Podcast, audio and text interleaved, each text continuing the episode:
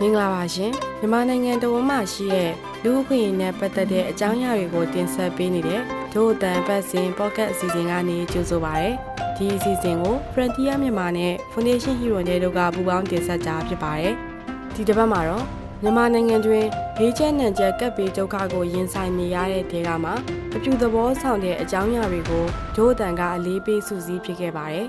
ဒီဆောင်းပါးမှာဆိုရင်လူငယ်တွေနဲ့ပရာဟိတသမားတွေဟာနာမကျန်းသူတွေနဲ့ဆင်းရဲချို့တဲ့သူတွေကိုအောက်ဆီဂျင်ဖြစ်ပေတဲ့အလောက်ကစားလို့အစားအစာနဲ့ဆေးဝါးတွေကူညီရဲ့အချိအသက်ရှင်တန်ရေးအတွက်မရှိမဖြစ်လိုအပ်တဲ့အကူအညီတွေပေးနေကြတာကိုနားဆင်ရမှာပါ ဒီဆောင်းပါးကို Frontier မြန်မာရဲ့သတင်းတောက်တွေကစူးစီးတင်ဆက်ချတာဖြစ်ပါတယ်ကျန်းမာရေးစောင့်ရှောက်မှုစနစ်ကပြိုလဲနေချိန်မှာတည်စီနိုင်လောက်တဲ့ဗိုင်းရပ်စ်ရောဂါပိုးကလည်းကူးစက်ပြန့်နှံ့နေမယ်ဆိုရင်တင်ပါလို့ဖို့စိတ်ကူးပါတယ်လေ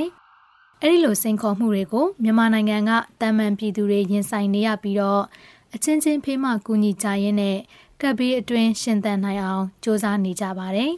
ကျွန်တော်တို့က ရောဂါကြောက်လာဆိုကျွန်တော်တို့လည်း လူပဲ ကျွန်တော်တို့ကြောက်တယ် ဒါပေမဲ့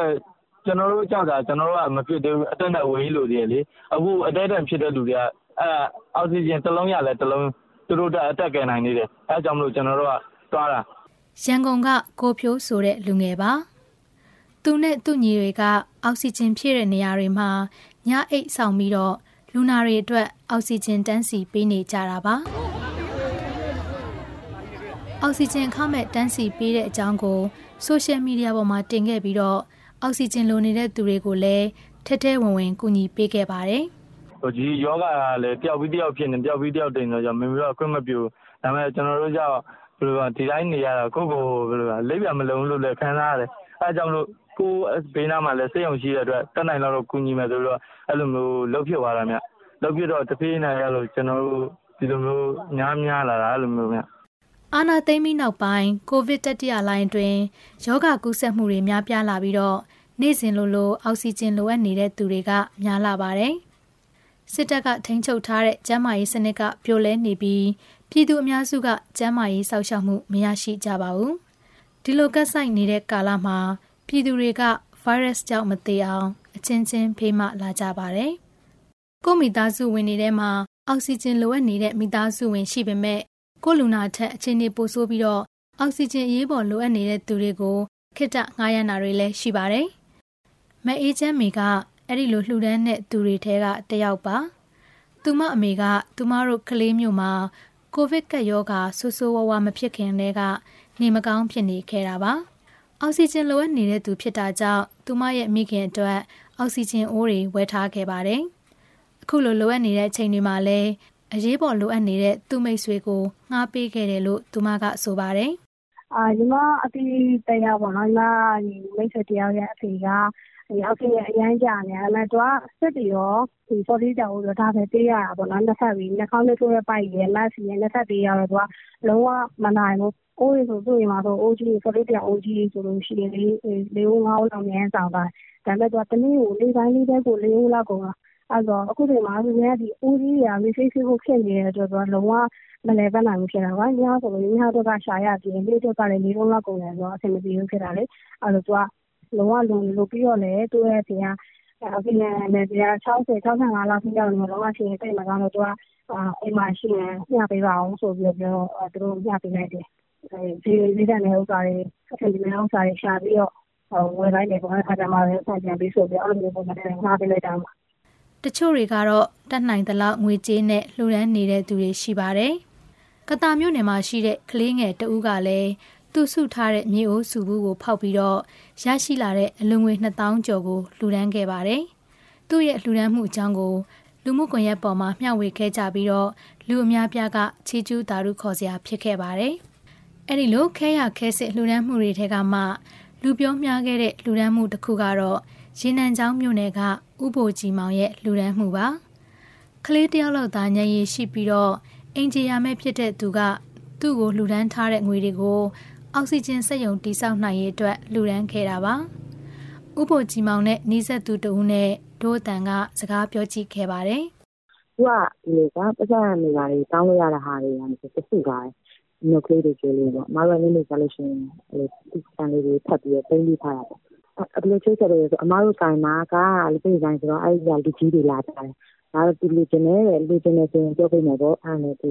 ဟိုဦးလေးပေါ့နော်သူရဲ့လူချင်းရဲ့လို့ပြောတယ်ပေါ့အဲ့နဲ့အဲ့ဒီကနေဘယ်လောက်လူချင်းလဲဆိုသူက2000နဲ့သူကသူရတဲ့ပတ်စံငွေဒါပမာဏဘယ်လောက်ရှိမှသူမှမသိ2000မဟုတ်ဘူးမလို့နဲ့3000လူလာတရားတရားတန်က3000လို့ပြောလိုက်တော့အဲအဲ့ဒါသူ3000တင်နေပေါ့အဲ့ဒါနဲ့ဒီပြပါလား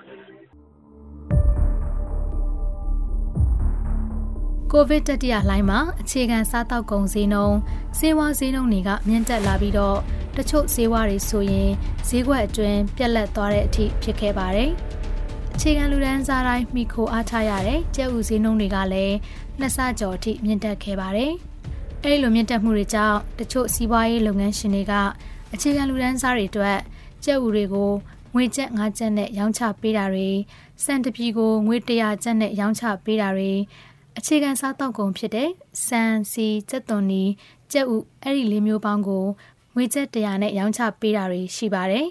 ။ကိုဗစ်တတိယလိုင်းအတွက်နောက်ထပ်စိန်ခေါ်မှုကတော့ယောဂပိုးများလာတဲ့အပြင်အကူအညီများရှိတဲ့သူတွေအတွက်အိမ်ထဲမှာပဲလူမသိသူမသိတေဆုံးသွားခဲ့ရတာတွေပါ။အခက်ခဲတွေကိုပြင်းထန်စွာရင်ဆိုင်ရတဲ့တချို့ကတော့အလံဖြူတွေစတင်ထောင်လာပါတယ်။ နောက်ပိုင်းမှာတော့ Yellow Flag Campaign ပြည်သူမှပြည်သူတို့ campaign တွေဖြစ်လာခဲ့ပါတယ်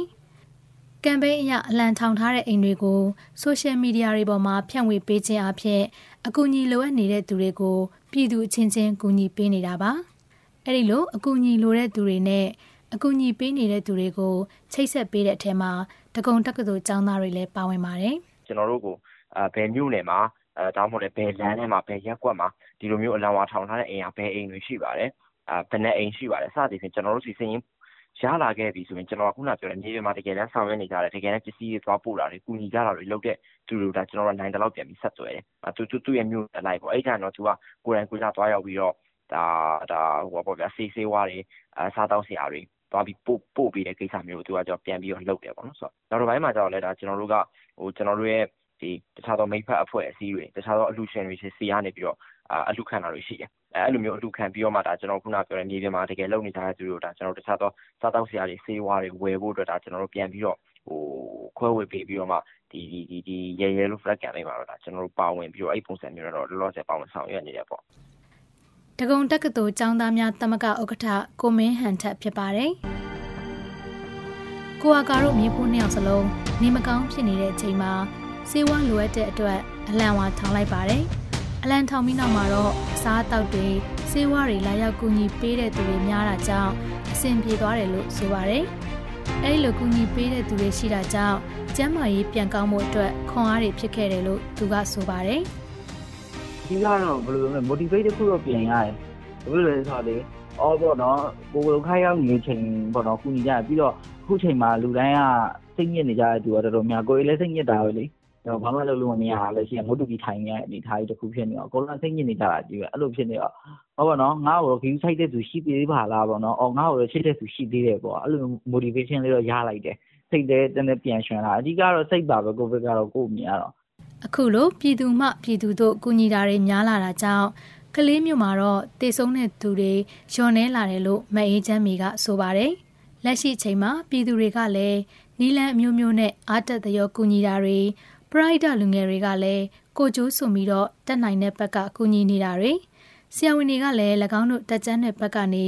တက်ကြွတဲ့ပညာနဲ့လိုအပ်သလိုကူညီတာအခမဲ့ကုသပေးတာတွေစသဖြင့်ကြာရကဏ္ဍကနေပရိုက်တာလုပ်ငန်းတွေကိုလုပ်ကင်နေကြဆဲဖြစ်ပါတယ်ပရိုက်တာလုပ်ငန်းလုပ်ကင်ပေးနေတဲ့ကိုဖြိုးကတော့ကျွန်တော်ကတော့အဲ့လိုမျိုးလုံးနိုင်တော့ကျွန်တော်ဆက်လုပ်မှာပဲ။ဘာလို့ဆိုတော့ကျွန်တော်ဒီမှာကျွန်တော်ကိုနိုင်လောက်ကူမယ် ကျွန်တော်လုံနိုင်လောက်ကျွန်တော်ဆက်လုပ်မယ်ဒီတဲ့ပို့ပြီးတော့လည်းကျွန်တော်ထပ်ကြိုးစားအောင်မယ်ကျွန်တော်အခုကလိုနေသေးတယ်အများအများကြီးလိုနေသေးတယ်အဲ့တက်လည်းကျွန်တော်ထပ်ပြီးကြိုးစားမယ်အဲဘယ်လိုကသူများတွေလိုတန်းလို့မပြည့်မယ်သူများတွေမြင်အောင်လည်းကျွန်တော်ထပ်ပြီးတော့ကြိုးစားမှာအောင်နော်လူတန်းလူတန်းနိုင်လောက်လူမယ်အဲ့လိုမျိုးလုပ်မယ်ဗျအခုတင်ဆက်ပေးခဲ့တဲ့အစီအစဉ်ကိုနားဆင်ကြကြရလို့ကျင်းတဲ့မယ်လို့ဒို့အတန်ဖွဲ့သားတွေကမျှော်လင့်ပါတယ် တို့အတန်အပတ်စဉ်တန်လွင့်အစီအစဉ်ကို Frontier မြန်မာ website နဲ့ Facebook စာမျက်နှာအပြင်ဒို့အတန် Facebook စာမျက်နှာ SoundCloud YouTube iTunes တို့ကနေလည်းဝင်ရောက်နားဆင်နိုင်မှာဖြစ်တယ်လို့ VOA ကထုတ်လွှင့်တဲ့ရေဒီယိုအစီအစဉ်မှာလည်းစနေနေ့ည9:00နာရီကနေ10:00နာရီအတွင်းနဲ့တနင်္ဂနွေနေ့မနက်6:00နာရီကနေ9:00နာရီအတွင်းမှာလည်းနားဆင်နိုင်ပါတယ်။ဒီအစီအစဉ်ကိုလူရှင်တွေကပံ့ပိုးကူညီထားပြီး Frontier မြန်မာနဲ့ Foundation Hero တွေတို့ကပူးပေါင်းတင်ဆက်တာဖြစ်ပါတယ်။တို့အတန်အစီအစဉ်ကိုနားဆင်ပေးတဲ့အတွက်ကျေးဇူးအထူးတင်ရှိပါတယ်။